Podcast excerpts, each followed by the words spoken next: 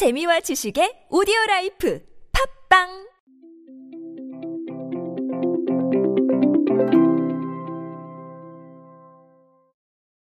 선물은 어떤 의미입니까? 주고받는 정도 좋지만 서로에게 꼭 필요한 걸 줘야 한다는 부담감도 어느 정도는 작용하는 게 저는 선물이 아닐까 합니다. 하지만 꼭 필요한 게 아니더라도 그 마음을 써주는 내용 자체가 참 기분 좋게 다가올 때가 많죠. 여러분들 요즘 선물 어떻게 하시나요? 저는 사실 실제로 물건을 들고 가서 선물해본 경우는 최근에는 잘 없는 것 같습니다. 거의 대부분 배송을 하거나 혹은 쿠폰 같은 걸 보냈는데, 여러분들 아시다시피 그 생일 때 가볍게 주고받는 기프티콘이나 이런 형태로부터 시작된 게 온라인 이 쿠폰이 아닌가 합니다. 근데 이 쿠폰이 상당한 진화를 거듭하고 있습니다. 바로 사회적 현상과 함께 말이죠. 오늘은 그 부분에 대해서 알아볼 겁니다. 인트로가 좀 길었네요.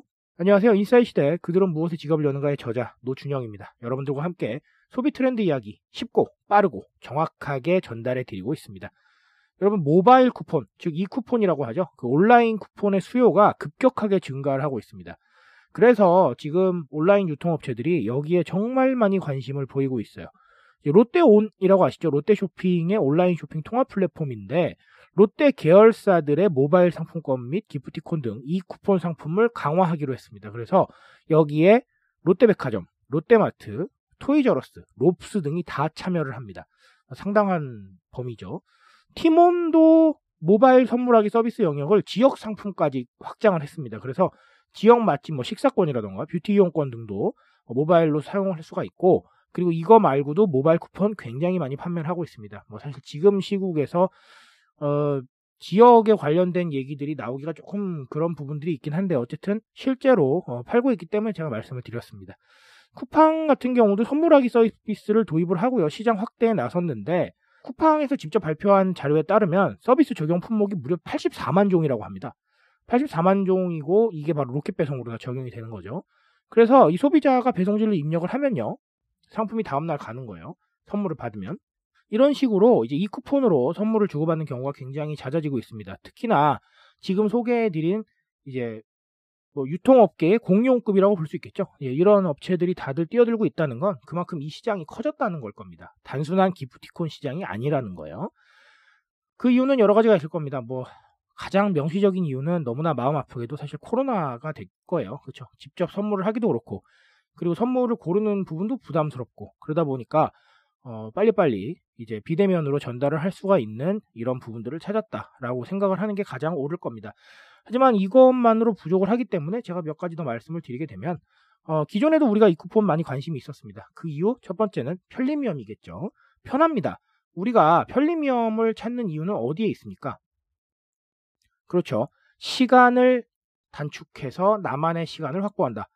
선물을 고민하고 가서 사고 포장하고 직접 가져다주고, 그 과정이 나쁘진 않죠. 물론 왜냐하면 그 지인과 또 정을 나눈 과정이기 때문에. 하지만 그 시간을 좀 아끼면 나를 위해서 좀 더 투자할 수가 있고, 그리고 좀 더 좋은 선물을 고를 수도 있어요. 왜?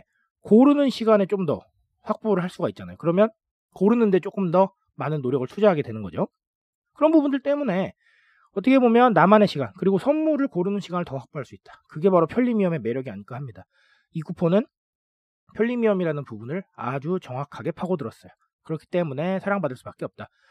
자, 또 다른 하나는 선택의 다양성입니다. 제가 선택의 다양성 몇 번 강조를 드렸죠. 지금은 취향도 다 다르고, 그리고 그 취향에 따르는 소비의 결론이 모두 다 다르기 때문에 최대한 많이 선택지를 주고 거기에서 선택할 수 있게 해야 된다.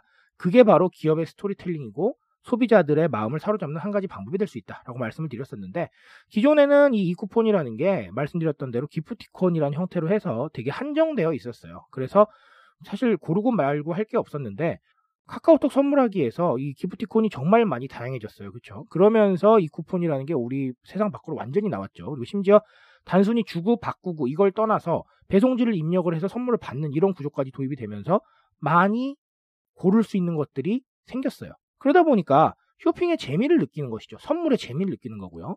우리 쇼핑의 재미와 선물의 재미는 어디에서 옵니까? 이 사람이 이걸 좋아할까라고 생각하는 거. 그리고 쇼핑의 재미는 또 이걸 고를까? 저걸 고를까? 이 재미에서 오는 겁니다.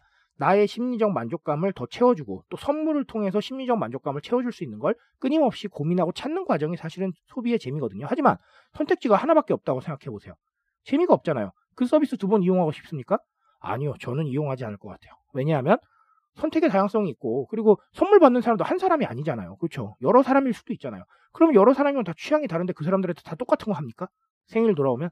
그거는 아니라고 봐요. 그럼 재미가 없을 거예요. 선택의 다양성이 재미를 느끼게 했고 그 재미를 바탕으로 이 쿠폰이 계속해서 어, 뻗어나가고 있다라고 보셔도 좋을 것 같아요. 그래서 뭐 제가 말씀드렸다시피 가장 명시적인 이유는 비대면입니다. 하지만 그 비대면으로만 이 이슈를 보지 마시고 첫 번째 편리미엄, 어, 편리함을 통해서 나의 시간을 확보하고 있다는 거, 그리고 두 번째는 선택의 다양성, 선택의 다양성을 통해서 소비에 따르는 재미를 계속해서 끌어올리고 있다는 거, 이렇게 두 가지를 주목을 하셔서 소비자들한테 이런 편익을 제공을 한다면 조금 더 소비의 선택을 받을 확률이 높지 않겠느냐라는 부분을 한 번쯤은 고민해 보셨으면 좋겠습니다. 지금 소비자들 편한 거 좋아합니다. 하지만 그게 단순히 편한 게 아니고요. 편함을 통해서 나의 시간을 더 확보해서 또 다른 소비를 이어갈 수 있는 여력을 만드는 겁니다. 무슨 말인지 아시겠죠? 이 부분에 주목하셔서 소비자들의 성향을 한번 파악해 보시고 또 다른 하나 선택의 다양성. 선택을 하고 그 선택을 통해서 재미를 느낀다는 거. 그런 부분 한 번 더 고민해 보셨으면 좋겠습니다. 트렌드에 대한 이야기 필요하면 두드려 주십시오. 제가 응답하겠습니다. 그 응답 정말 성실하게 해드릴 수 있도록 항상 노력하겠습니다. 오늘은 여기까지만 할게요, 여러분. 감사합니다.